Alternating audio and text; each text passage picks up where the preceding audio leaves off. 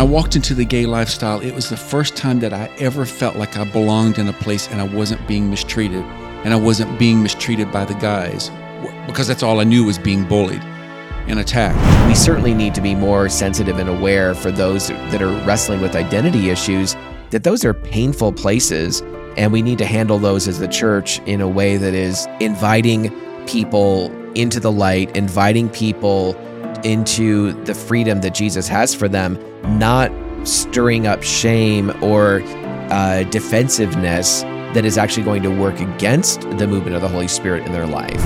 I had so much resentment and anger just building up inside of me, thinking, why am I being condemned for something I didn't ask for? And then I got to deal with all this other garbage on top of it. So by the time I hit 18, I just went full on rebellion. I prayed the sinner's prayer. I don't know how many times growing up as a as a kid. I did not come to genuine faith in Jesus until my until probably 23 years of age. And so had I had someone around me who was a progressive, who was telling me I could have my boyfriend, I could have a husband, I can have Jesus, I can have all of this, I they would have been in the out of the best of their intentions, patting my butt right into hell because I'd never surrendered my life to Jesus up to that point. And walking out of um, my sin and rebellion was part of the surrender of giving my life to Jesus. To the woke Christians who think, oh, I'm so wonderful, I'm affirming this, you would be mortified if you knew the truth of what you're really pushing them into. Not only into a lifestyle where they're never going to find peace and happiness, but you're pushing them into further rebellion against God. And we're talking about their souls.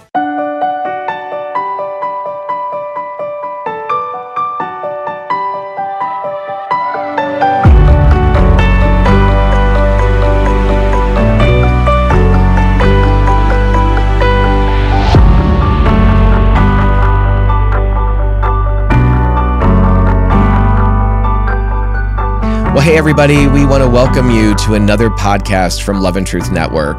Uh, we are so happy to have George Carneal with us today.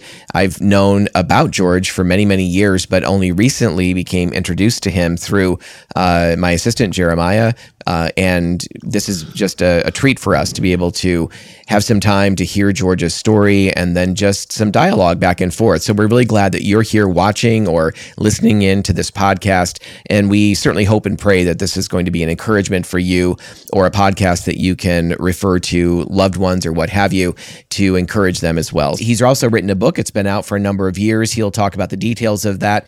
But the book is called From Queer to Christ and we, again, are thrilled to have him in studio here with us for our podcast to share some of his story and for us just to be able to engage in some important cultural uh, discussion and topics together. Thanks so much for being here, George. Thank you for having me, Garry. Absolutely. Absolutely. Well, one thing we do with each podcast for everyone who shares with us, regardless of what their background is, regardless of how Jesus met them, whether they were six years old or whether they were 30 or 60 or whatever. We just love for them to share their story. And sometimes those stories are often uh, with our podcast and often with uh, some of the, the folks that we have on our podcast. The story is pretty significant and deep in terms of what God brought somebody out of, different areas of addiction and things like that. Of course, everyone's story of coming to salvation is significant and is in, is deep in its own way. And there's actually something really meaningful and beautiful about somebody who has not gone to the links that I have, the links that I know uh, you have in in the Lord having to rescue us from some of those pretty you know dark and ugly places, but um, we are thrilled that you're here today and thrilled that we get to hear some of your story and the way that God's worked in your life. So, if you don't mind just starting off a little bit for the next 10, 12 minutes or so, just share some of the thumbnail of your own story. Well, my father is a Southern Baptist minister, and growing up, just struggling with my faith and my same my sexuality, my same sex attraction, I just wanted to write the book to give Christians some insight into what it's like for individuals who are really struggling with this issue and to better be better equipped in terms of how to witness to them and help them through this because I think what a lot of Christians don't understand is is that when you are told that you can only serve God or you can have a partner of the same sex but you can't do both because it is an abomination that's a very hard pill for people to swallow mm-hmm. because we all want to love and be loved. And I think that's what made my journey so difficult because I certainly didn't want to hurt God's feelings, but I also wanted to love and have a boyfriend. And I was just struggling with that issue. So I, I go into detail about that. And then also, I wanted parents to know that if you have children who are in that lifestyle, it's not the end of the world and it's nothing that God can't handle. He's delivering so many people out of that life. Mm. So I hope that it will also help you navigate the do's and don'ts of what to do as not to push your child away. Because if you push them into that lifestyle and cut off that communication, they're going to be around people and there's where they don't care about them and there are going to be no godly influences. And lastly, for those LGBT individuals who think, oh, well, these guys are either really still gay or they're miserable or they're just uh, brainwashed by religion, it's really to give you some insight into why we have chosen to walk this path and to follow Christ and the freedom that can be found. It's not so much about your sexuality as far as the freedom and just serving a God who loves you and wants a relationship with you. And so um, I just want them to know that there is hope. And if you've tried everything else, what do you have to lose by giving Jesus a chance? And just simply listening to our stories and know that they are of love and hope because while God hates the sin of homosexuals and heterosexuals, he loves us and Jesus died for all of us. And that's the message I really want LGBT individuals to understand that if you've unfortunately gone through some abuse by mean spirited Christians who didn't have the heart of Christ, know that don't put that on God because He really does love you and He's rooting for you and He truly wants a relationship with you. So I hope it's a message of hope. That's great. That's great. I'd love to loop back around to your book a little bit later too, and make sure that people know where to find that. And it is a great resource. The uh, the thing you mentioned to kind of start off is that you're uh, the son of a Baptist pastor, and one of the, when I hear that. The first thought that comes to my mind is, okay, I think that's enough of a testimony right there, you know, to know that uh, life can be di- really hard as uh, a missionary kid or a pastor's kid or one that just really grew up kind of under the thumb of a of a lot of religion and a lot of do's and don'ts versus what can versus the opportunity to to know which direction to choose, what direction to go in, what the Bible teaches. We definitely want to know that, but also to pair that with love and compassion and and really good modeling. That's one of the things I missed is there was so little modeling of the truth of scripture and and so there was very little relational connection to it too. So I know that some of that is true from your experience, and we'd love to hear just more of the details of uh, what you went through as a kid and as a young adult, and moving into uh, actual adulthood in your early, late teens, early twenties. Well, I resented being a preacher's kid only in that you live in this little fishbowl, and I was all, and you can't make mistakes, and parents and the pastors have to be perfect. The, the family has to be perfect. And when other kids around me were drinking, smoking, doing drugs, getting pregnant out of wedlock, you know, if we simply just slipped and said a curse word, it was Armageddon, you know? Yeah. And I really resented that. And I didn't want that kind of attention anyway because I didn't even want attention at school. And I was getting all of this unwanted attention by the bullies and being attacked. So I really resented it. And then when you would eventually hear people speak about Sodom and Gomorrah and just the venom that would be behind it, it just made me feel worse about myself. I didn't know who to trust. And Garry, as you and I know, back when we were growing up decades ago, um, it was really dangerous to come out, or if people even suspected you were homosexual, you could have your life destroyed, your business ruined. Um, people would physically a- attack you, and people have been murdered for simply identifying as uh, gay or lesbian, as it was at the time. So it was a, it was a well-rounded fear, and so I had so much resentment and anger just building up inside of me, thinking, "Why am I being condemned for something I didn't ask for?" And then I got to deal with all this other garbage on top of it. So by the time I hit 18, I just went full on rebellion. Not so much to rebel against God, but when I walked into the gay lifestyle, it was the first time that I ever felt like I belonged in a place and I wasn't being mistreated. Right. And I wasn't being mistreated by the guys because that's all I knew was being bullied and attacked. And so I was really looking for them to fill a void that I didn't realize only Jesus could fill. And sadly for me, Garry, I wished someone had taken the time to explain to me that when when reading God's word, when he's angry, he's only angry because people are doing things that he knows is going to harm them. I always thought God was just ready to pounce on us when we messed up. And if I had been able to get that chip off my shoulder and really see where God was coming from, that when he says do these things, that means you're going to have all this peace and wonderful things happening in your life and being obedient to him. And when you rebel and do the things that he warns us not to do, it's just going to bring more heartache and suffering into your life. And it's just sad that I never saw God as coming from a place of like a, a an earthly father or mother who tells you don't touch the hot stove or don't run out in the street without looking both ways. They're doing it because they love you.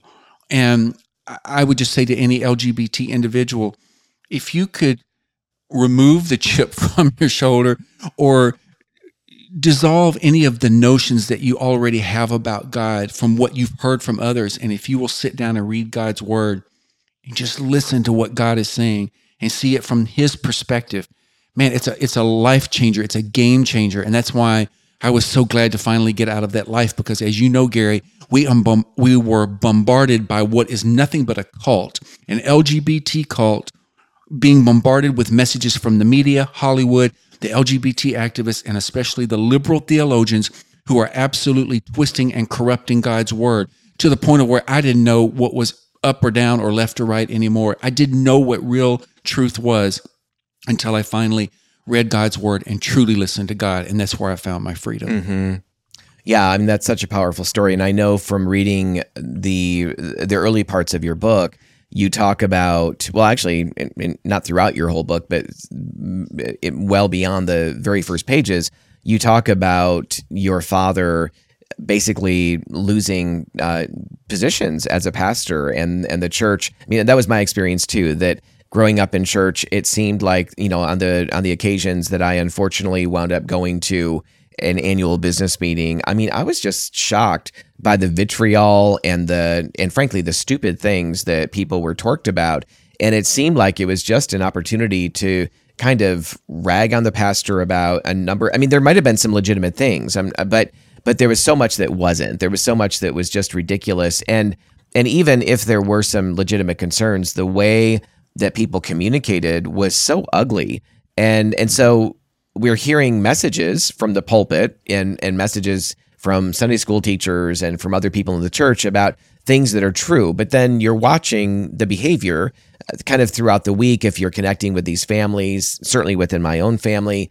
And and and my my parents were were good people. I mean, they loved Jesus and they wanted to raise us well. And I'm sure that's true for others in the church, but somehow there was just such a lack of of actually Christian virtue and love in many respects that um, it seemed like there was just a lot of antagonism, a lot of anger that would spew over, and and I know I we had pastors that often um, were were kicked out of the church or fired or whatever, be, or we'd move from one church to another because my dad was mad at the pastor over one thing or another, and so it just it, it, it's really tough being a pastor, but it's also tough being a pastor's kid and watching what's happening to your father do you um, how do you how do you connect kind of with what I'm saying there? Was that do you feel like that had an impact on your view of the church or even your view of God in the way that your dad was treated and handled?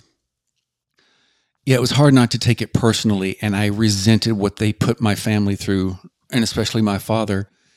But even today, when I have parents who reach out to me, and even pastors who have LGBT individuals or, or children and they are completely at a loss as to how to help them. Right. And they are so desperate for answers. And Garry, I have actually said to them, do you have a, gr- a core group of people within your church that you can talk to about this where they can also pray for your child? And they will hands down tell me, no, I don't trust Christians. Yep. How sad.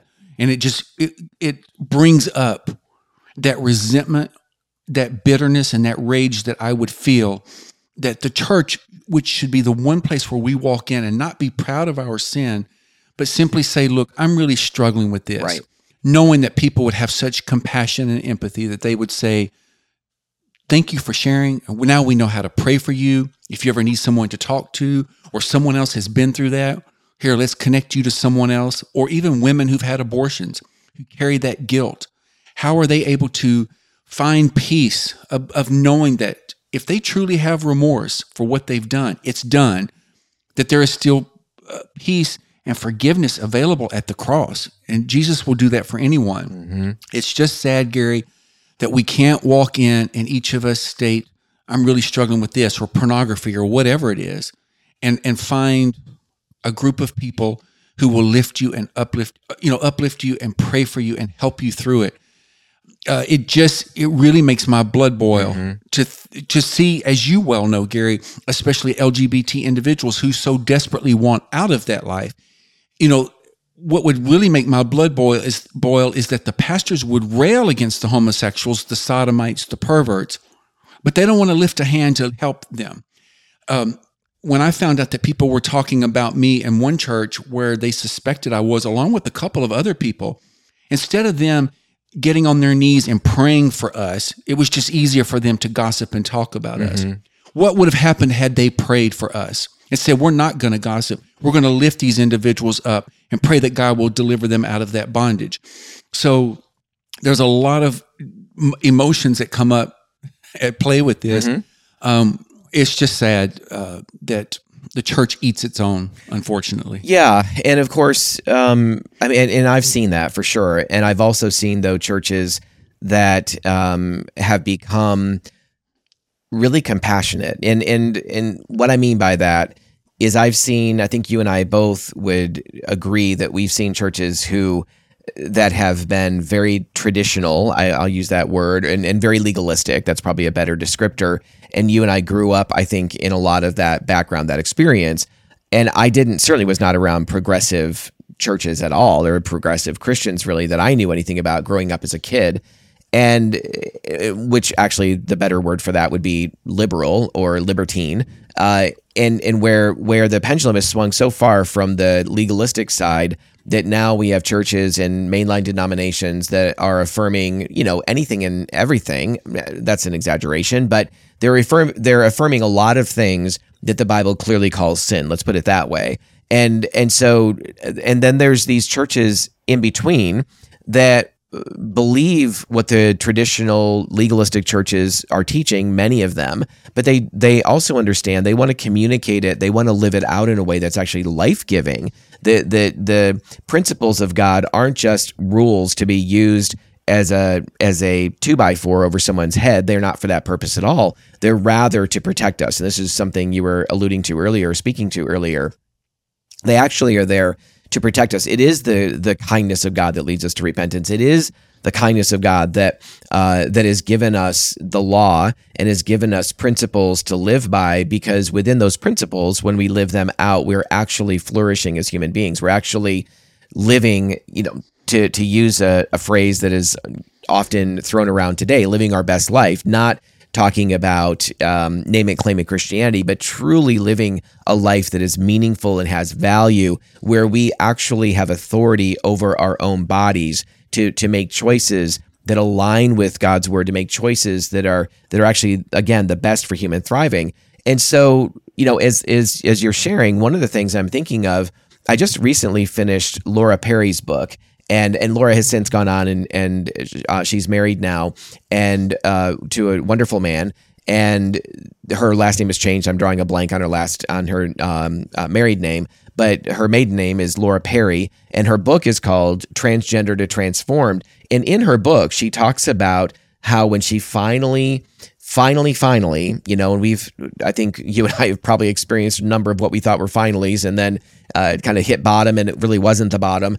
But when she finally turned her life over to Jesus and surrendered, and then there was this process of, of yielding and becoming more obedient. And that, that really took time for her to come from this place of living as a man and having been on testosterone, being known at work and and in her social sphere as uh, as a man, which of course she was not. She was a woman, always had been.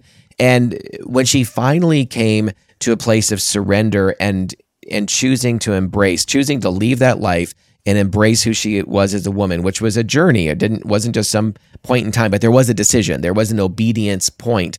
And when she came back to the church that she grew up in, when she came back to the church where her mom and dad were still attending, that church she was blown away by how much that church loved her, by how excited the women in that church were to see her, by the way that they just um, they welcomed her, they wanted her to sit with them. They wanted, I mean, and and she was expecting rejection. She was kind of projecting, I think, from what I read, mm-hmm. projecting her own uh, fears and some of her bad experiences on the entire Christian community. Which I've done that. I'm probably you've done that.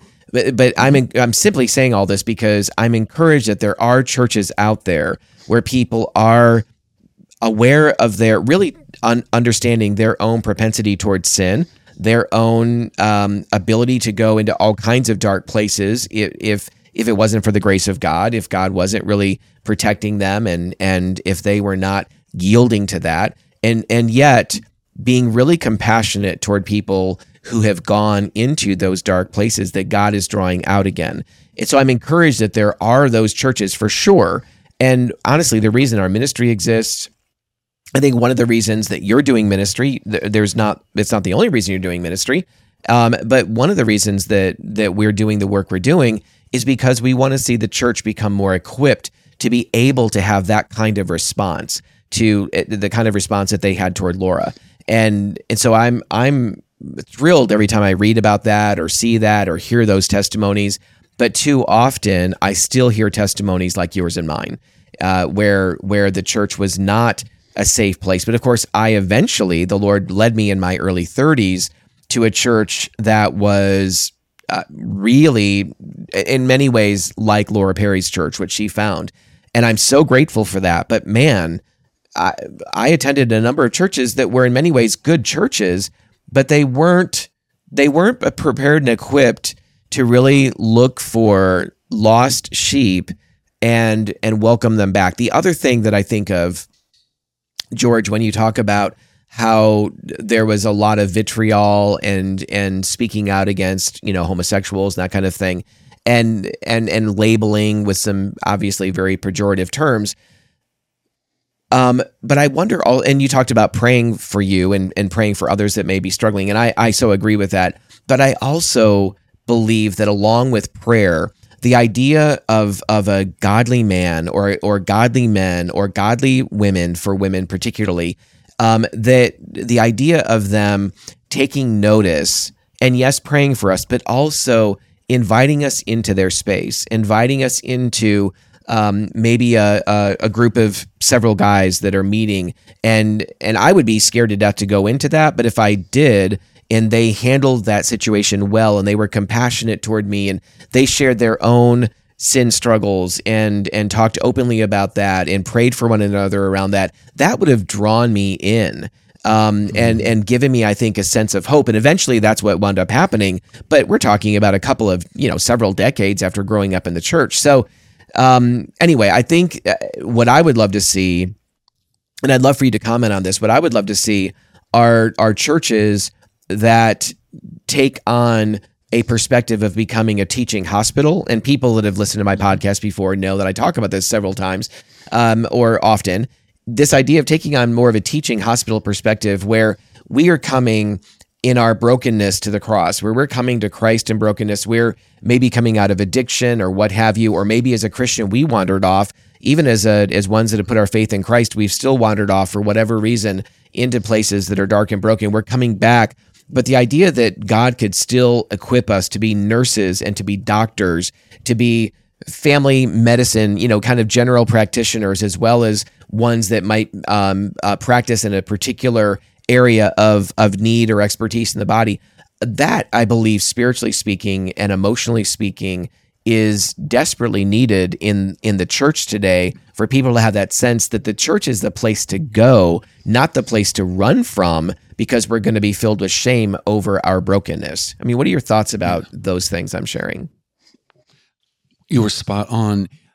Um unfortunately for me i either were was in churches where they were very if you say legalistic or just very conservative and and you know just very hard nosed about those homosexuals or mm-hmm. I was in churches where they were very liberal and they embraced it right and I just couldn't find any peace Garry I think for me if there had been two or three men in a church along the way who recognized something in me when I was a teenager Mm-hmm. and thought something seems a little off, but I'm going to lovingly approach. If they lovingly approached me and just said, Hey, is there anything that you're going through that you want to talk about Yep. and just share? And I promise you, it will be kept between us. Right. Garry, how I, I just wonder what my life would have been like had I been able to talk to someone and just and they lovingly just kind of yes show me in scripture where god's word condemns it but turn around and show me in scripture where god is invested in us. Yes. he loves us. He knows the number of hairs on our head. He formed us in the womb. And and and look at the brokenness of the people in god's word that he used for great things. Has someone just taken the time to allow me to get this out of my head? How does a, a 7 8 12 14 18 year old process this monster in which unlike today where everybody talks about it and you have the internet and everybody's out and proud and you've got drag queens. Back then there weren't Right. out and proud celebrities. So i had no one to talk to and i think that's what just made me so miserable and sad and depressed and i just felt useless and i was so angry with god. And even when my father would speak about sodom and gomorrah i would just sit there and seethe and look at him like i hate you. You know mm-hmm. what? I didn't ask for this. If you want to reject me if god wants to reject me fine i reject you and that's really the root core of just this pain the shame the cha- the trauma the rejection so i just wish christians would as one pastor said to me it really is having compassion without compromise Yes. we don't want to be too sterile and hard-nosed and we don't want to be so liberal that you just accept anything Yes. but where we can truly realize what Jesus did when he spoke to the woman at the well or the woman who was caught in adultery. He never once affirmed their sin, but he maintained such compassion toward them because he wants us to change. Yep. So if if people could approach it from that standpoint and realize you're no better than anybody else. We all mm-hmm. sin and fall short. No one is good. Let's all get off our high horses and look at look at people and get to know them, find out their story so you know how to help them and guide them and give these people hope. Yes. It would have made things so much easier for me. Yeah, no, absolutely. I so relate to that. And also, the phrase that you just used that that pastor used reminds me of a book by that exact title, uh, written by Ron Citlau, which is, I think he co authored it actually, Ron Citlau. And the title of that book is Compassion Without Compromise. And and so that is Ron is now a pastor and has been for many years and has been involved in ministry for many years, but comes out of a lot of addiction of a variety of kinds. And so great book uh, for anybody that's interested in and I think rightly so, understanding how can I love well, love radically, but yet not uh, get have people confused about me affirming uh, sinful behavior or whatever. The other thing that I think of too, um, as you're talking, George, is it's not just that uh, you know we're we're looking for people to understand or not even understand, but to give compassion uh, for those who are wrestling with same-sex attraction. In some ways, it, it it's not something like I've had some people who have expressed real compassion, but they have no understanding exact. They don't like it's so far from their own experience of you know no same-sex attraction whatsoever they don't get that necessarily but what they do get is their own struggle their own and and they and so and and also as they listen to our story it's they have aha moments of oh i never realized that these things the way that the the the lack of of uh, oftentimes for us as boys the lack of meaningful connection with dad or the lack of or or some of the harshness that came from him the way we pushed away from that or the way that we didn't connect with our own peers or the way that boys were rough and tumble and we kind of we wanted to be that way but we weren't and we felt safer with girls i mean all of those as you start to unpack uh, those experiences the the bullying, both verbal and physical, and all of that. And the there was a phrase that you used in your book that I highlighted. I mean, it just so spoke to me, and it was it was that idea that for school, I mean, the idea of you going to school was more. It wasn't about education; it was about survival. And I thought, oh my gosh, that's so that resonated so so much with me about my um, experience. Every single day felt like trying to avoid being beaten up, being, you know, avoiding the bullies at all costs, constantly on high alert all the time. And Yes. it was just, it, there wasn't a day that went by that didn't feel that way. And and so when people start to understand, oh, these are some of the things that fed into that early sexualization, sexual abuse that doesn't always happen uh, for those who experience same-sex attraction at all, but it but it does happen on occasion. And certainly, oftentimes, early sexualization, pornography exposure, um, you know, masturbation that often starts right, you know, right around the time of puberty or what have you, and those become addictive patterns. And combined with the the gaps that we have in connecting with our own gender, oftentimes our legitimate need that God gave us to bond with our own gender that be, winds up becoming sexualized. And once that starts, and and and it fuels this constant repetition of of pornography use and masturbation and all of that, it really feeds that um, that sense that oh my gosh, I guess I was born this way, or I, I it it does. I, I think the I think those who feel like oh I was born this way it feels that way. I felt that way. I thought that must be the case because it's so strong, it's so intense. But I but there was a lot of learned behavior and a lot of reinforcement of my um, desires and attractions through my behavior. F- certainly, even before puberty, but but after that and onward. So, um, but coming back to that idea of church being a safe place of of we need spiritual fathers and mothers, frankly, and we need uh, we need older brothers and sisters in the best sense, not like the elder brother of the of the story of the lost son of the prodigal, but rather older in the sense of, hey, I'm I'm a little further down this road. I don't have a chip on my shoulder, but I see that you're struggling, and I'm going to come alongside of you as an older brother, older sister, and I want to pour into your life. Like this is what this is what the the kingdom is about discipleship. It's about um, helping you become a disciple of others but an authentic disciple not one who lives a double life and is is doing all these secret private things and then coming uh, coming out in public and acting like you have it all together but rather let's live an integrated life but that comes through life on life discipleship. And did you experience i mean i know growing up it doesn't sound like me like you had any of that growing up did you did you discover that at some point in your journey where people were pouring into you? I don't. I honestly can't think of a time where anyone poured into me. Mm-hmm. To be mm-hmm. quite honest, Garry. Mm-hmm. Um, you know, I guess that's why I'm so sensitive now. When I go to churches or to playgrounds, I watch for especially the little boys who seem to be off to the side by themselves and no one's playing with them. Mm-hmm. My heart breaks for them. I know if I were to ever play sports again, and I would challenge those who have this, oh, we got to win attitude. How about picking the weaklings and the losers and the outcasts first, those who aren't good at sports? Mm-hmm. It will make their day just knowing that somebody chose me first. I was almost always chosen last, yeah. pretty much. Um, and the thing I would say to fathers, especially, if you don't want your boys to grow up and go search for love from men, it's important to get over this macho attitude because some boys are very sensitive and it doesn't mean they're gay. It just could be the way that they are wired. And God may, because they may just be more creative and more sensitive. Mm-hmm. There's nothing wrong with that.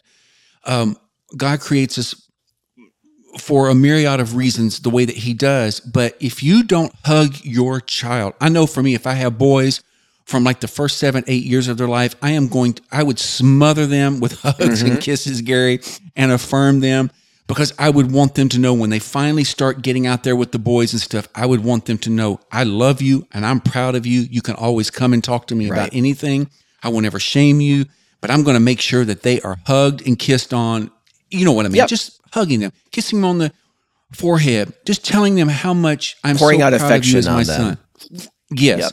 So they will never ever be deficient to where they will go into the lifestyle and try to find what I should have given them as a father. So I really, and this is the same for mothers and their daughters. We really must, the media is always pushing the father, daughter, mother, son relationship, but it's backwards. We really must push the same sex relationship and bonding. And, that's, and I think that's why there are so many gays and lesbians out there because they are there's a disconnect with their same-sex parent. I think yes, there are other factors, but I think that also is a big factor. I hope I answered your question. Yeah, no, I, no, that's fine. I, that's that's perfectly fine. I what I feel, what I believe uh, in in having been in pastoral staff for a number of years and walking out the journey that I've been on as well, and talking with lots of different people, such as yourself, the the other thing that I think needs to be mentioned here as well is that um, it's not always the reality of the situation that a child finds themselves in that they that they kind of latch onto. It's more importantly, it's the perception of the child. Whatever we whatever we perceive to be true, and and of course, much of our perception is accurate, but a lot of it it's not either. And so we can perceive like we can have some bad circumstances or situations, or let's just say, for example, dad's having a really bad day. I mean, maybe he got fired um, from work, or there's some major stressor going on at work, or a stress that's happening between him and mom, or or in, in his own immediate family. It could be any number of things. But as a kid, we don't have any of those details. We don't know what's going on. All we feel like is what dad is feeling, the negative stuff that he's feeling is being poured out toward me. And in some cases, it is, right? Like dad may have a short fuse and he overreacts and in a situation with me, but I internalize that as being about me, that that's that that's not dad doing something wrong or dad having a bad day.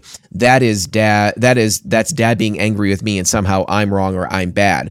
And so my perception solidifies something that's really not even in his heart uh, in terms of how he feels about me. But when especially when those things let's there's there can be stressful incredibly stressful seasons that happen and they they may go on for for months or 6 months or or or a number of years and and and it's very easy in those um, kind of chronic circumstances to very much internalize and feel like those experiences only prove what we thought were true before. So, in other words, I'm saying all that to say we may have a dad or a mom who adores us, who loves us deeply, and for whatever reason, what's going on in their life um, outside of us their their junk is being experienced and felt by us, especially when it comes to boys who are more sensitive. That's that's you know I have brothers who didn't experience same sex attraction at all, uh, not in, in any way, shape, or form, and and yet they experienced a similar similar way that my dad was, and those kinds of things. There was a lot of brokenness,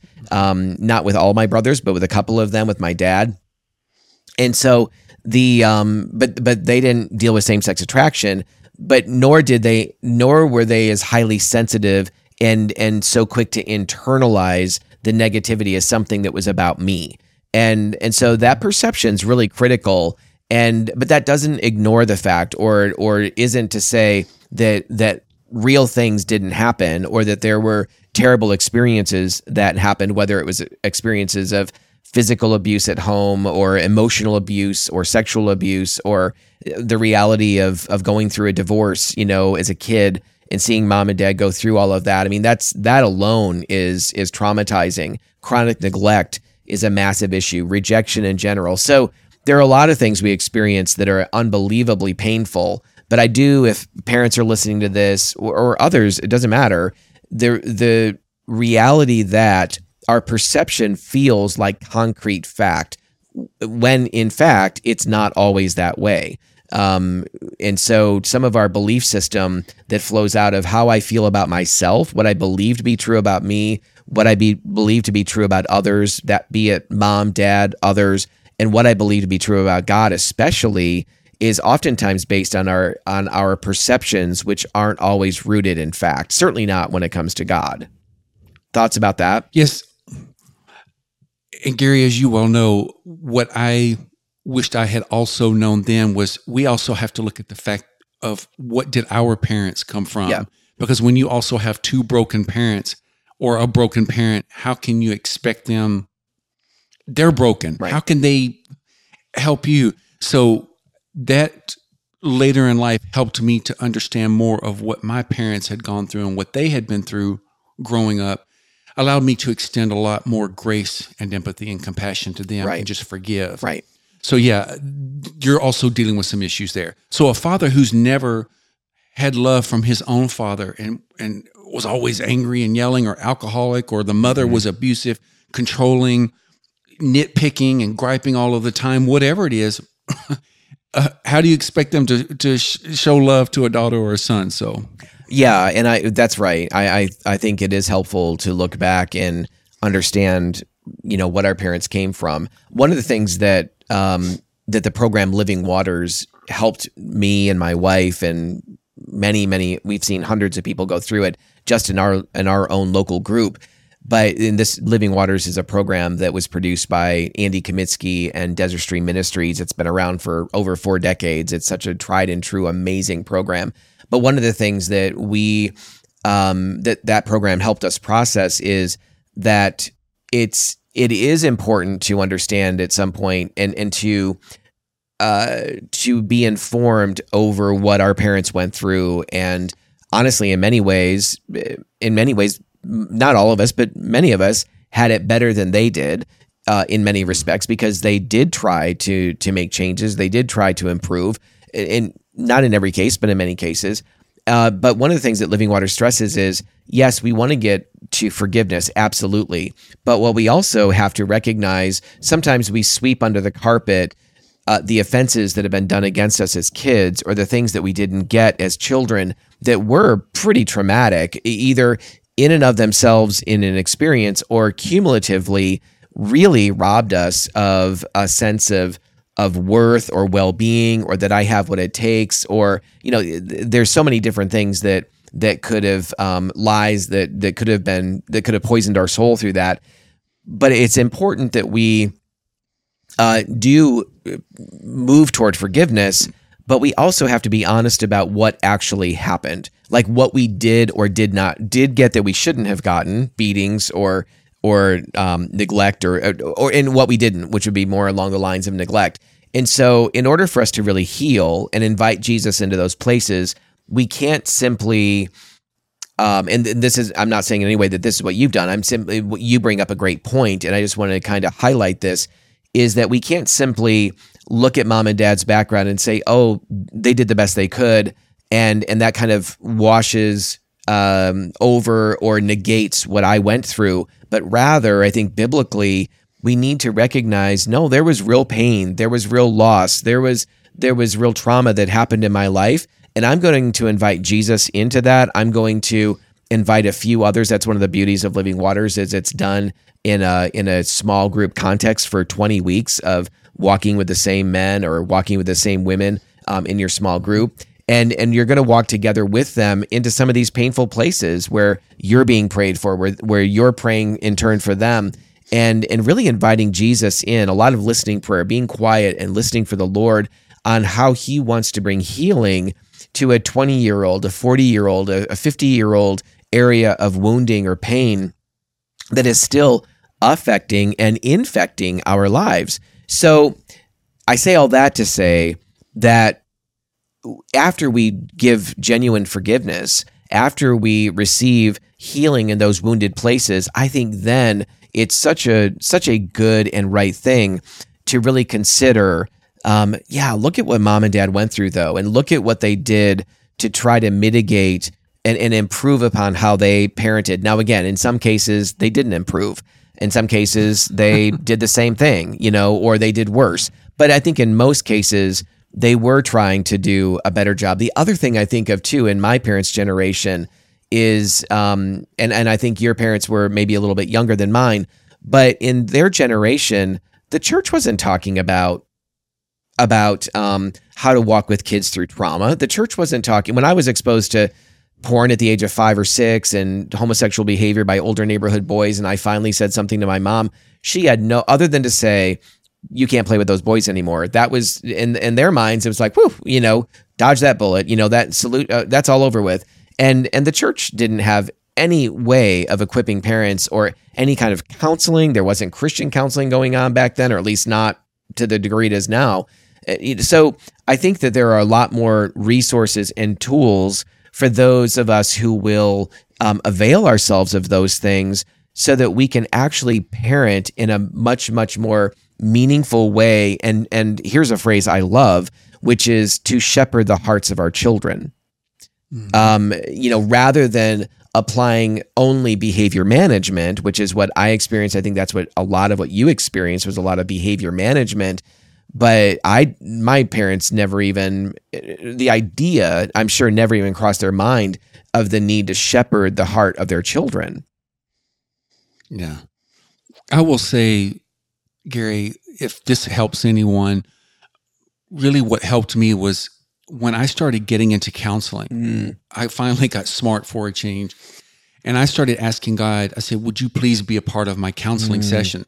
Because as you know, Garry, the counselor kind of has to feel around and ask a lot of Yes. questions to help try to get to the root core.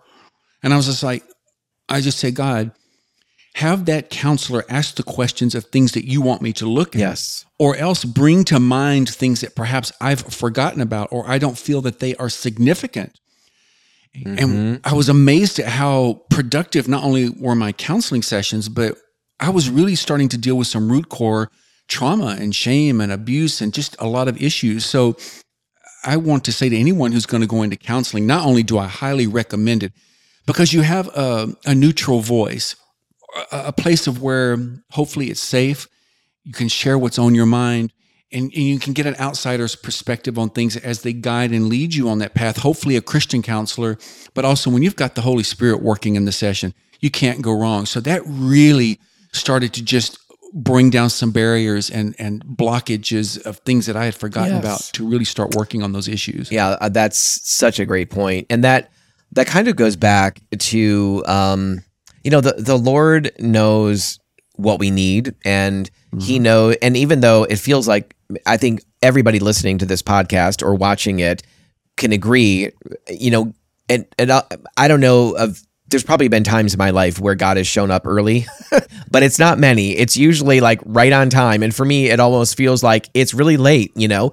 And and uh, but He does know what we need, and and so when I was asking even uh, earlier about you know have, have there been any what, what are the experiences of where uh, men poured into your life or where you had uh, some discipleship. And sadly and and this it, it took a long time for me to find this for the lord to bring this about in my life. But you didn't ha- don't really have any recollection of that but you do have that counseling experience of somebody who um, who knew how to ask the right questions. And and and the truth is christians I, I I harp on this a lot. We need to learn how to ask better questions, frankly. And we don't need a Yes. PhD in human sexuality. We don't need a master's degree in counseling as Christians to have deep and big impact in the lives of one another. Now, that doesn't negate the fact that there's trauma and there's other issues in our lives that I think counselors are really trained and equipped and have the experience to know how to really walk with us through deep places where kind of your average person doesn't. And so I think there's a huge role um, for counseling in the church. But I also feel like there's many of us as Christians that that just kind of want to push people off into counseling uh, or to the pastor or whatever, and we are not. We're kind of being lazy and not equipping ourselves with um, the tools that that the Lord could equip us with to to really do a, a pretty darn good job of walking with people and helping them process a, a lot of stuff. And yes, maybe they do need a counselor in their life. Let's not let let's escalate that to the person who can maybe really handle trauma well, but we can still walk with those people in their everyday life in a way that builds them up and lifts them up. So I'm so grateful that you brought up the counseling uh, or or talked about your experience of counseling because it is such a critical thing to find wherever it is to whether it's in a pastor whether it's in a good listener as a christian who's just a mature mom or a mature dad and and and are willing to put their arm around us and walk with us in this journey or it's actually finding that counselor um, we need to be pursuing the things that will lead to life for us where we can find um, freedom from the bondage or the chains that have held us for frankly way too long Yeah, Garry, and I'd like to make a very important point. I had six sets of parents reach out to me in the Midwest, and they all met at a house, and we did a video call. And I mm. briefly shared my testimony, and then I answered any questions they have because they all had LGBT kids. And one of the things I said, and this was so important, I mm. said, you must. I don't care if you've lived a sheltered life. This is a different world we live in Yes. today. Your kids must be able to come to you and say, Mom or Dad, I did this and I did this and I did this. And instead of you reacting negatively, you just brace yourself and just calm down and listen to them. And the reason why this was so important was having said that to these parents, a couple of days later, a mother reached out to me who was there. And her son had met a stranger on the internet, and the guy was aggressively raped this boy. Mm. And they had to take him to the hospital and just deal with a bunch of stuff. And she said that she remembered what I said, and she said that she did not react mm. negatively. She didn't get all emotional. She remained calm and she was there for her son. She was present, and they helped him through that trauma.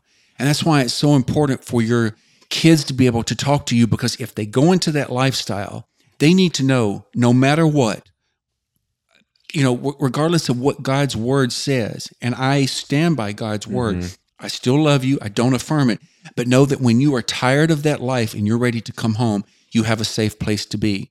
And I'm here to listen to you, and you can talk about whatever you need to and share. Because when that child feels that you are the safety net mm-hmm. and they open up to you, then you can get inside their head and now you know how to pray for them.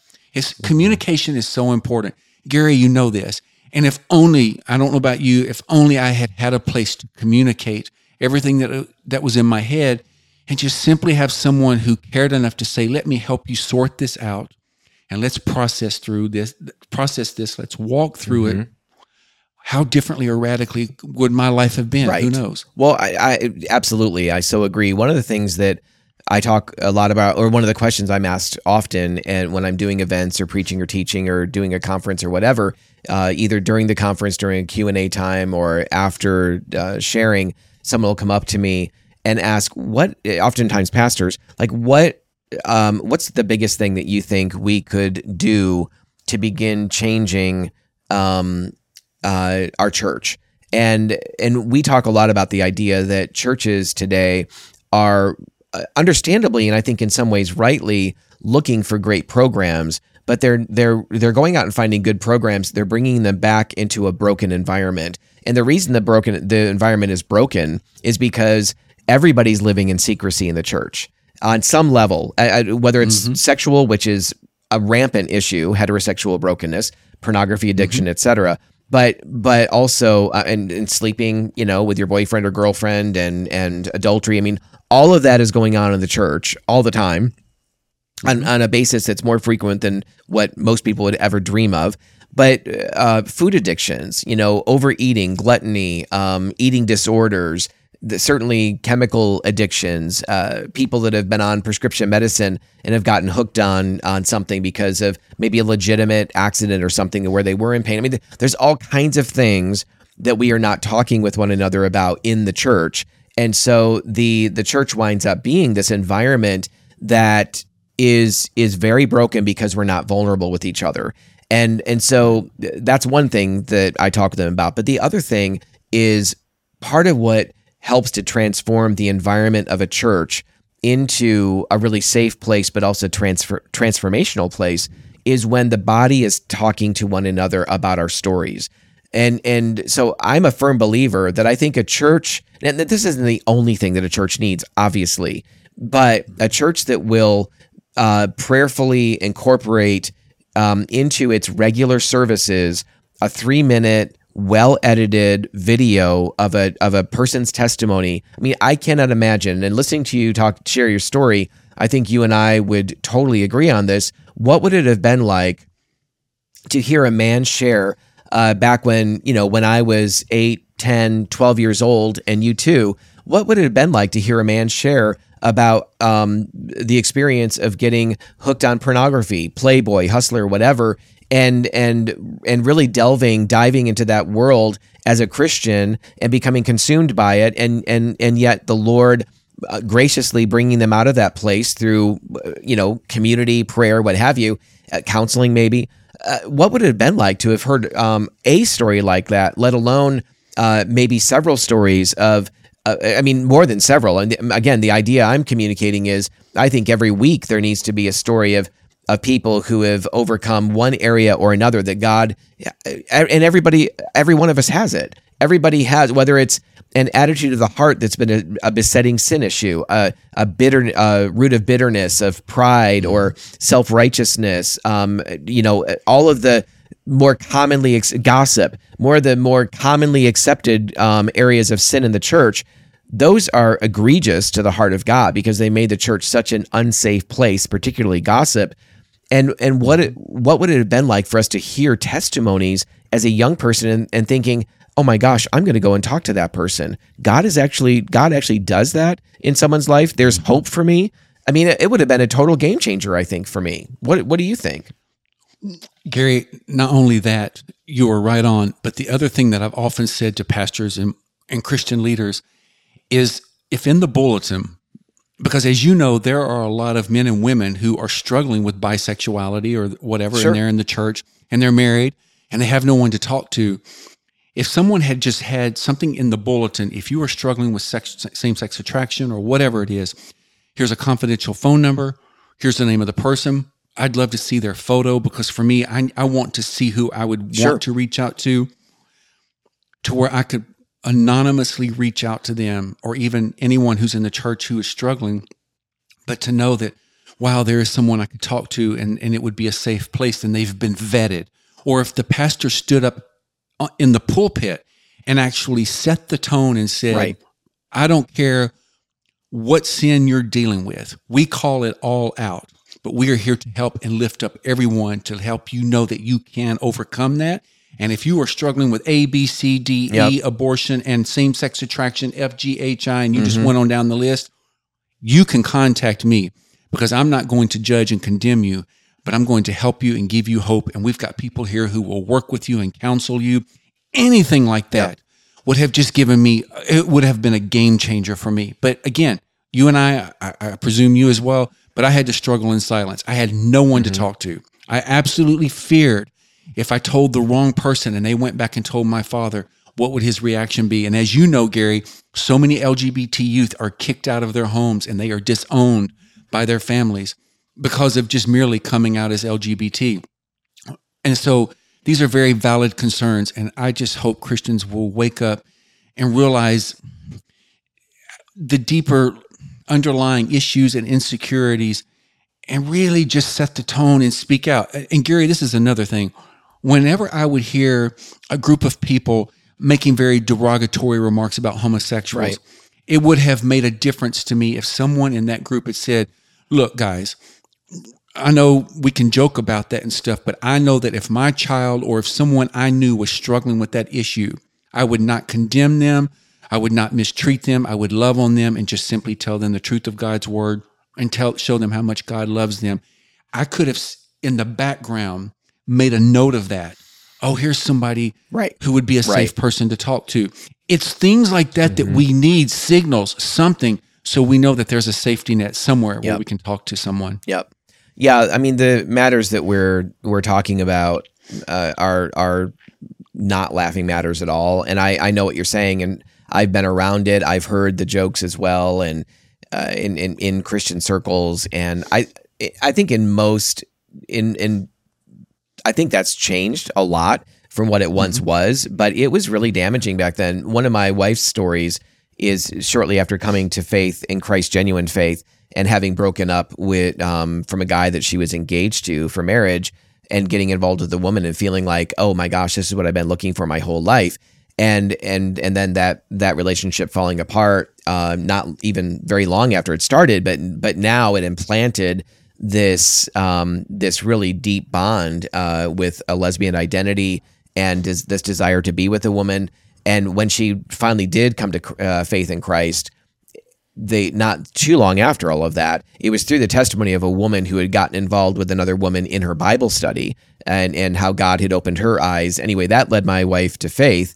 And and it but after that she was on campus at her university and I think it, it was one of the camp it doesn't matter which one, but one of the campus ministries that was putting together an event that somebody was coming and sharing their story of coming out of homosexuality or what have you and they're trying to think of uh, come up with a name for the event. And of course it, it you, you know one person says one thing and one says another and before long they're roaring and laughing about all of these different names. And my wife's sitting there right in the group and trying to help plan this event and and it just brought up so much shame and and so much anger for her that and, and she finally stood up and and said if you had any idea what it was like to wrestle with these things you wouldn't be laughing about it. And she knew she was outing herself at that point. Mm-hmm. and and and also the fact i mean one of the first the things she would say is she had become more and more um masculine in her appearance up to the point that she had accepted Christ as her savior and and and that didn't just automatically change on a whim. She was still very much presenting that way. And so she's thinking what is wrong with you? I mean can you not understand that i'm wrestling with my femininity you know? And the idea that you would just joke and laugh about this and just be clueless about where i was at. And the truth is it doesn't matter whether she was presenting that way or not. It's just inappropriate. We don't know what people are wrestling with.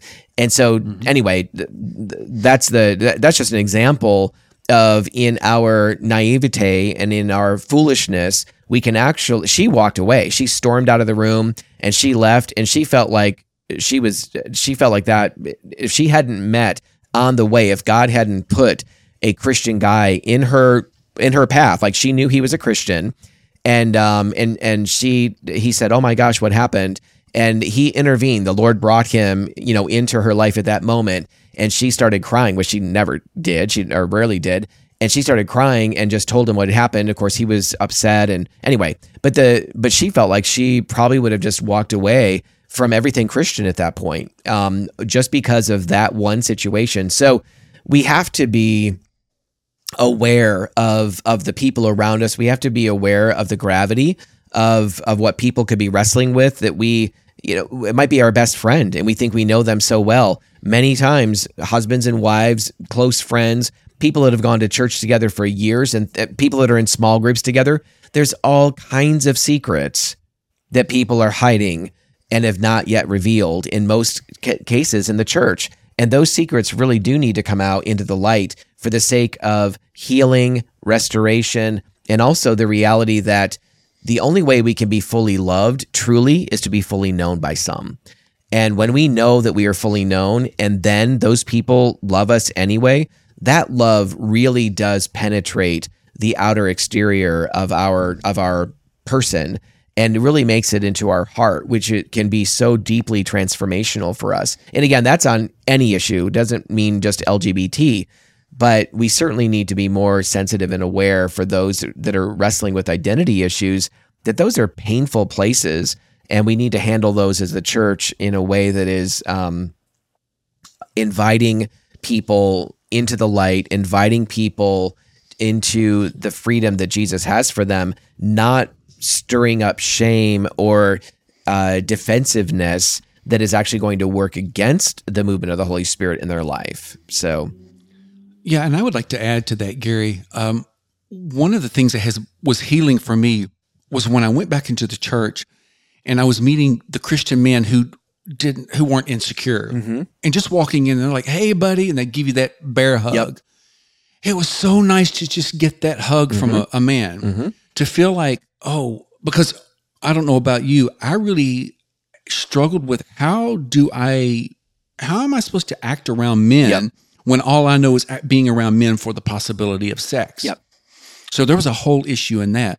Um, and to have men, you know, hug you and, and, you know, just feeling like you're a brother in Christ and, and feeling like you're, you belong, that really just has been such a healing process for me. But I wanted to ask you, and there's a reason why I'm asking mm-hmm. this. When your wife walked away, and she was angry. Did those people in that group ever reach out to her and apologize? and there's a yes. reason why I'm asking. No, that, that's a great question. And yes, I actually meant to finish that part of it. They did. I mean, they, the, the guy that met her and listened to her, um, certainly did. Uh, he, he was coming into that group. He was just running late. And so he certainly had some things to share with them, say to them. And so the the head of that reached out to her and others apologized to her as well. And you know, I, I don't I don't remember all the details after that, but they did uh, they did apologize uh, for you know what what they were what they were doing. Well, the reason I wanted to say that is this is where I get so, and you'll have to forgive me because when I talk about this, my feelings and emotions, it's still pretty raw. Mm.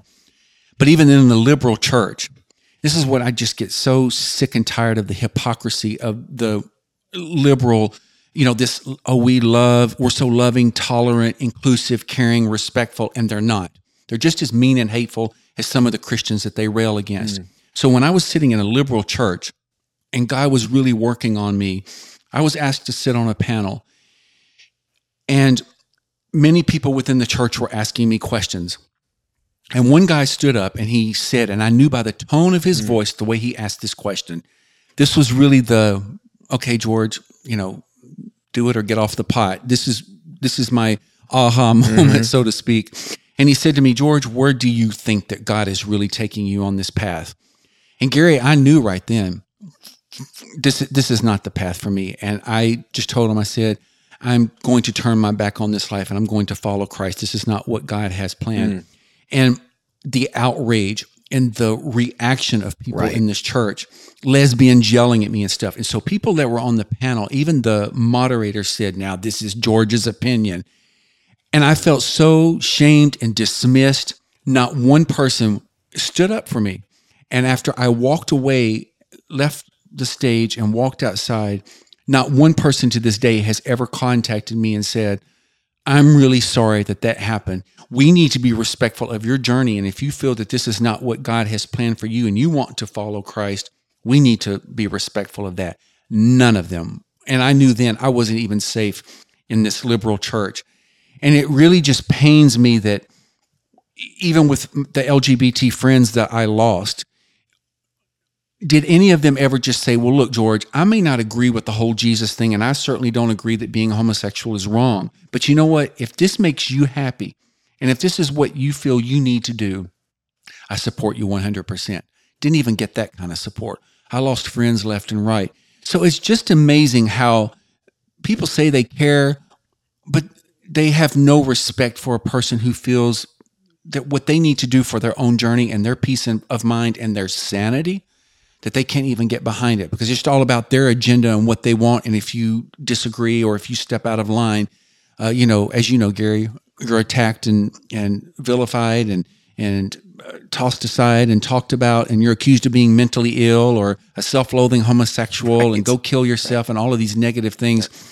It's I think saying all of that, I hope Christians can step back for a moment and realize how difficult a road it is because when you are in the gay lifestyle, the Christians certainly back decades ago hated you. And then if you leave the gay lifestyle and go follow Christ, then they turn on you and hate you. It's like, where do you find a happy medium Right. and, and find a, a support system and love and nurturing? It's a difficult journey for anyone walking out of that Yeah, it, it is, and I think uh, you know what you're describing. It, it it really is. The onus is on the church, um, not the world, but the onus is on the church to uh, to be a place that uh, similar to what I mentioned, like with Laura Perry's uh, parents' church, and the way that they reacted to her. Like they were, it was so much. It was so similar to the response that Jesus tells in the parable of the of the lost son of the father who didn't go running after his son who wasn't there enabling him and all that he was doing but rather uh, was waiting and was waiting uh, was not just waiting but was watching uh, because he sees the son coming from a long way off. So the and then when he does when he sees him i mean you know he shuts up the apology and all of that and instead uh, throws the a cloak around him and puts a ring on his finger and and they begin a celebration because his son who was dead is now alive you know? So the the um the church certainly needs to learn how to walk alongside of people in a way that is where we understand what is what is biblically true and we understand that when a person goes headlong in a direction of rebellion whatever that is whether it's lgbt or it's otherwise they go headlong in a direction of rebellion against god or doing their own thing meeting their own needs uh, their own way whatever that is that they are setting themselves up for disaster. And so I mean they're moving down a pathway toward disaster and destruction. We need to know that and and understand that that's true and not waffle like so many within in um in more so-called progressive uh, churches I'd say regressive but whatever uh, more liberal churches would say we need to recognize that but at the same time we cannot force somebody to choose Jesus. We can't force somebody on the timeline that we desire. What we can do is we can pray and pray and we can make ourselves available to as as the Lord leads. We I think it's important that we learn what boundaries mean. That we that mm-hmm. and that means no in times when it, it it rips our guts out to actually tell somebody I can't do that for you right now because they're not at a place where they're actually wanting to change. They're just asking us to basically uh, um, do something that's going to reinforce their addictive behavior, whether it's give them money or do this or that. And so, in saying that, though, the church does need to, I believe, really live in that tension of knowing firmly what the truth is.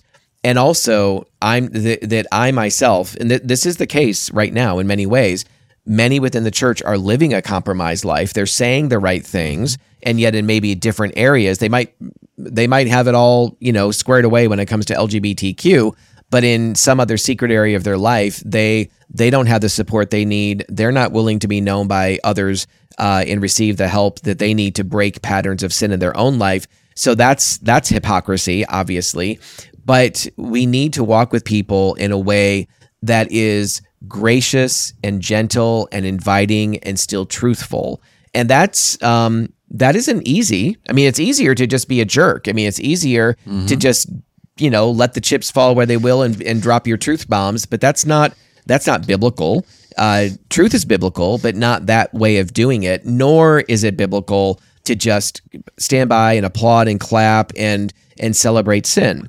Now, when it comes to what you were talking about, where and it's a very very important point is that the you know the the group that is um, purported to be loving and gracious and kind and um, affirming and all of that is you know that that whole group the the those that would celebrate LGBTQ are often some of the nastiest uh, people and the mm-hmm. um, as soon as you're like you said as soon as you step out of line with the what what you know we're all for you as long as you are moving in the direction that we're moving in but as soon as you step out of line and, and a great case in point is if you are moving toward uh, a transgender process if you are a boy or a girl and you're questioning your sexuality you'll be celebrated throughout that whole process but if you, um, like Chloe Cole, who is a detransitioner, and so many other detransitioners, if you begin to detransition,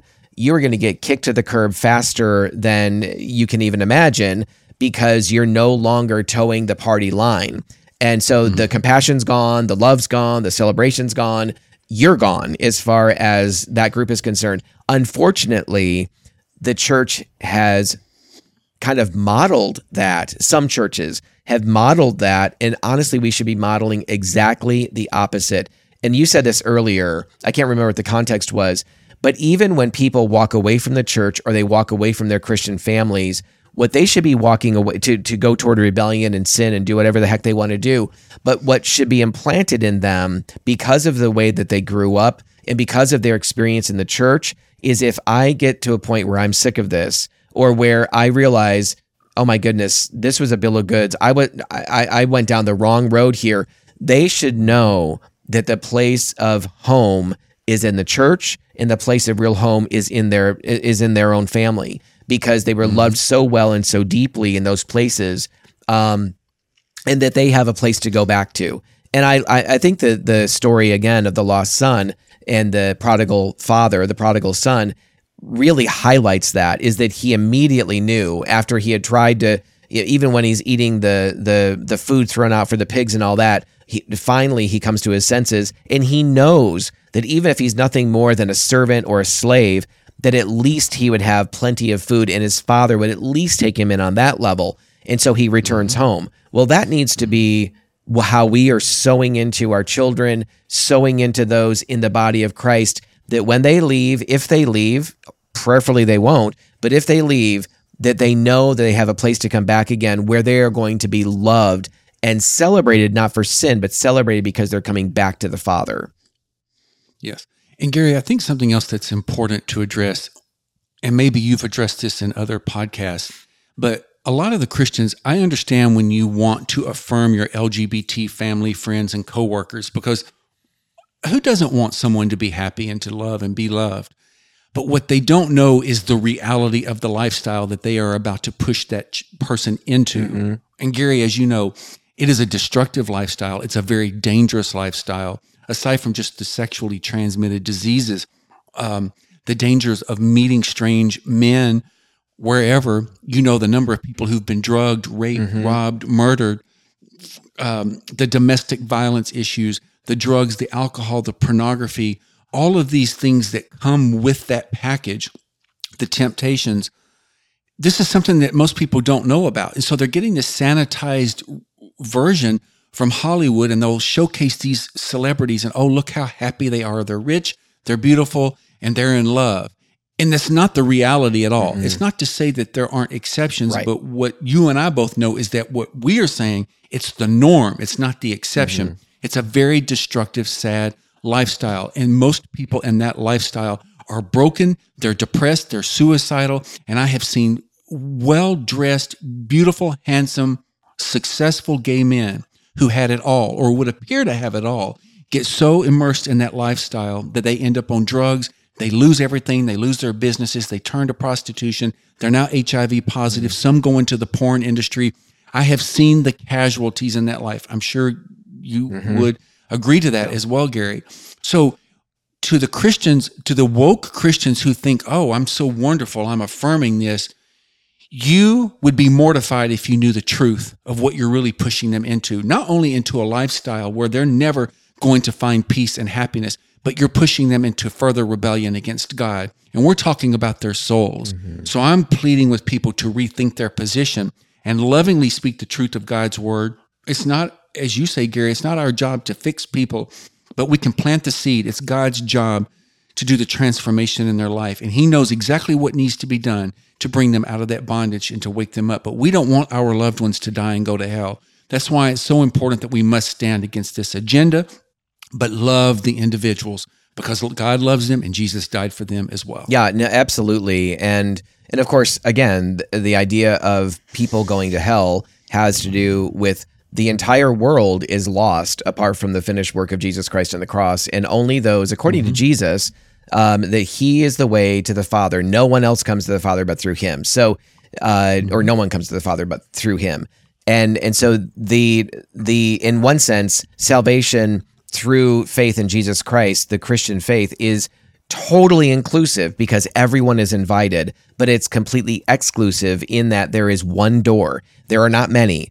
And and so when we are are affirming people in sin, whether that be in, in, in a lifestyle, in a pattern of sin, we don't know where they're at spiritually. We don't know if they're a Christian in in living a carnal life. We don't know if they are ones who have, uh, like for me, I prayed the sinner's prayer. I don't know how many times growing up as a as a kid, but I don't. I did not come to genuine faith in Jesus until my until probably 23 years of age. And so, had I had someone around me who was a progressive, who was telling me I could have my boyfriend, I could have a husband, I can have Jesus, I can have all of this. I they would have been in the out of the best of their intentions, patting my butt right into hell because I'd never surrendered my life to Jesus up to that point, and walking out of um, my sin and rebellion, my brand of sin and rebellion, and and everybody has their brand of sin and rebellion, what that could look like for them. But walking out of that was part of the surrender of giving my life to Jesus. And it has not been a perfect journey by a long shot. There's been, you know, pits afterward and all of that. But there, but I definitely know that that was um, a time when I, in my, again, 23 years of age or so, where I gave my life to Christ genuinely. And, and so you're right. As Christians, we have to be really careful what we're affirming. Sometimes, oftentimes, our love and our so called grace is so sloppy, it's not biblical. It's actually cooperating with um, people's destruction. But frankly, it's a lot easier to do that. It- you know, you're not getting into conflicts, you're not getting into arguments, you're not. You don't. You're not viewed as the bad person for not affirming what the culture is saying is wonderful and good, and some churches are doing the same. No, it's a harder thing to love well, to love biblically. And I'm often reminded of 1 Corinthians 6, um, or rather 1 Corinthians 13, we all know as the love chapter, but verse 6 says that love does not rejoice in unrighteousness, but rejoices with the truth. And so we as Christians need to let that be a barometer for how we love others and uh, and make sure that our love is actually aligning with the truth of God's word and is aligning with um, with the author of life says through his word produces life and produces joy that is everlasting and eternal, not just that which feels good for the moment. So, hey, George, it has been so good talking with you. And I'm so grateful that our audience of either listening or watching this podcast are able to hear from you. Would you just, uh, if, if there's any final thoughts, I'd love you to share those. But I also would want to make sure that um, that you put out information about your book, and if there's any other way that you would like people to, who might want to follow up with you or follow you or whatever, how can they go about doing that? You can find all information on my website. It's George Carneal, C A R N as in Nancy, E A L dot com. Uh, there's an email address. So if anybody wants to reach out, if you have any questions, I need prayer, uh, please reach out to me. Have, you'll have information on the book and where to find it. It's on Amazon, Barnes and Noble, etc. But Garry, the last, the thing that I think I would like to leave with the LGBT individuals is this: if you've tried everything else, what do you have to lose by giving Jesus a chance? If you can honestly say, you know, I've just spent some time in this life and I'm still not feeling that real peace and wholeness that I'm looking for. There's still something missing. I would encourage you to sit down and read Matthew, Mark, Luke, and John and just really pay attention to the teachings of Jesus and how much he had so much compassion for the broken and the outcast and the demonized, the sick, the widows, the poor. He had such a heart for them and he loves you. And I'm just saying, um, just be honest with yourself. Hell is not worth a romp in the sack and partying it up and just living in this world and gaining a bunch of fame and material possessions and how much money you have there's so much more to this, and life is short. And I would just encourage you to take your salvation seriously um, because God took it seriously because he hates sin so much, it cost him the life of his son. And Jesus died, he was buried, he was resurrected. We know he's sitting at the right hand of God. He's in charge. God is on the throne and he's an advocate for you and he loves you, but he's not going to force himself upon you. You must use your free will to come to him. But sit and read God's word and if people are telling you one thing that contradicts God's word, God's word is always the final authority. Mm-hmm. So don't listen to the world, listen to God. He loves you, and freedom can be found in Christ. Absolutely. That's awesome. George, would you mind just uh, praying for us to close out our time together? Yes. Oh, Heavenly Father, I just thank you for Garry and the fact that we can do this broadcast. And Lord, I just pray that everyone listening will hopefully feel encouraged and more enlightened and will feel more bold to go out there and really understand that we are living in the last days and we need to get our loved ones saved. And God, I just pray, Father God, for any LGBT individual or anyone who's in any kind of bondage, Lord, who feels like such a piece of garbage that you could never love them, that you would never forgive them. God, please help them to see that salvation is available to everyone, including that most broken of individuals. And God, I pray that you would pour out your mercy and grace on them and help them to know and to really understand how much you love them, to feel your peace in your presence. And I pray that you would just draw draw them to you, Lord, and I pray that they will come to know Christ before it's too late and that you will have mercy on their souls.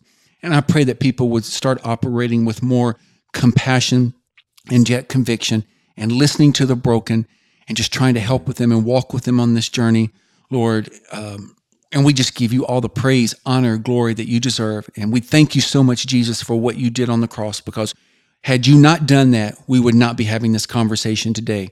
So you get all the praise, honor, and glory as well. And thank you, Holy Spirit, for being in our lives and giving us comfort.